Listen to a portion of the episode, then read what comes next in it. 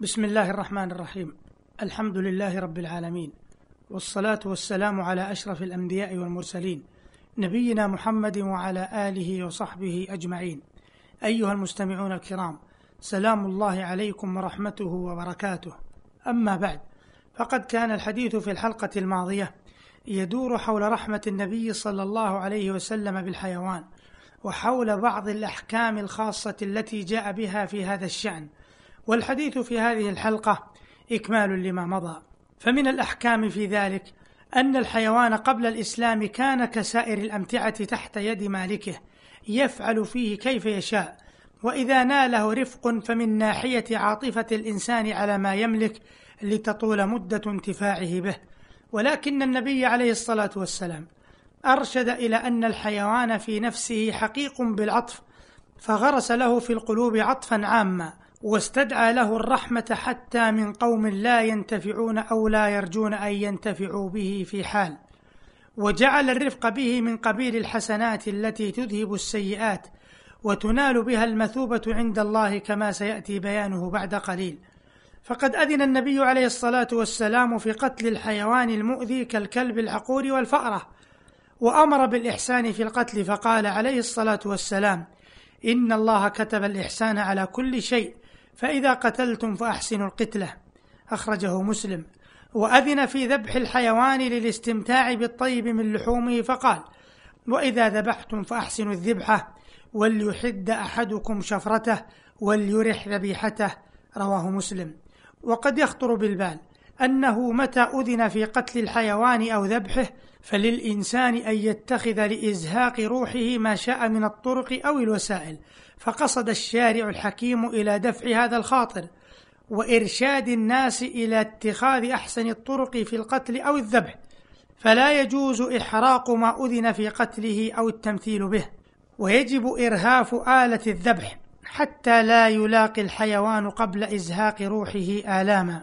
قال ابن رجب رحمه الله في شرح الحديث الماضي: والإحسان في قتل ما يجوز قتله من الناس والدواب إزهاق نفسه في أسرع الوجوه وأسهلها، من غير زيادة في التعذيب، فإنه إيلام لا حاجة إليه.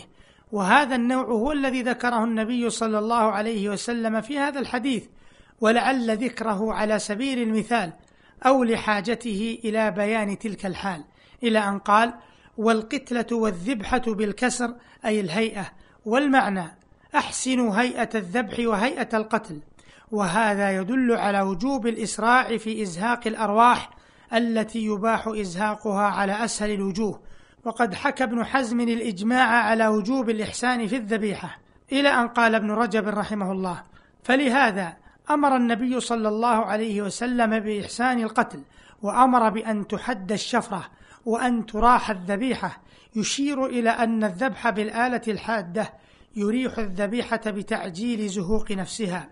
وجاء في مسند الإمام أحمد عن معاوية بن قرة عن أبيه أن رجلا قال للنبي صلى الله عليه وسلم: يا رسول الله، إني لأذبح الشاة وأنا أرحمها. فقال النبي صلى الله عليه وسلم: والشاة إن رحمتها رحمك الله. وقد ذكر أهل العلم آدابا اقتبسوها مما جاء به المصطفى صلى الله عليه وسلم من أصول الرحمة والرفق بالحيوان. فقد روى عبد الرزاق في المصنف عن ابن سيرين أن عمر بن الخطاب رضي الله عنه رأى رجلا يسحب شاة برجلها ليذبحها، فقال له: ويلك، قدها إلى الموت قودا جميلا. وقال الإمام أحمد: تقاد إلى الذبح قودا رفيقا، وتوارى السكين عنها، ولا تظهر السكين إلا عند الذبح. ومن الأحكام التي جاءت بها شريعة النبي عليه الصلاة والسلام في شأن الحيوان أن أباحت صيد الحيوان بنحو الجوارح والنبال والشباك، لينتفع منه الإنسان بما يحل الانتفاع به، ومنعت من أن ينصب الحيوان غرضا ليرمى بنحو النبال. ومما جاء في ذلك من أحاديث عن رسول الله صلى الله عليه وسلم قوله: لا تتخذوا شيئا فيه الروح غرضا. أخرجه مسلم.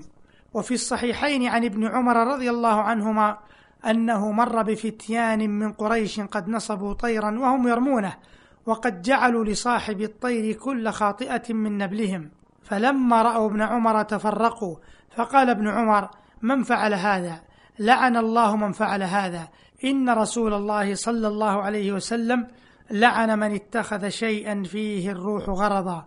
أيها المستمعون الكرام، إلى هنا ينتهي وقت هذه الحلقة، وللحديث صلة في الحلقة القادمة إن شاء الله تعالى، والسلام عليكم ورحمة الله وبركاته.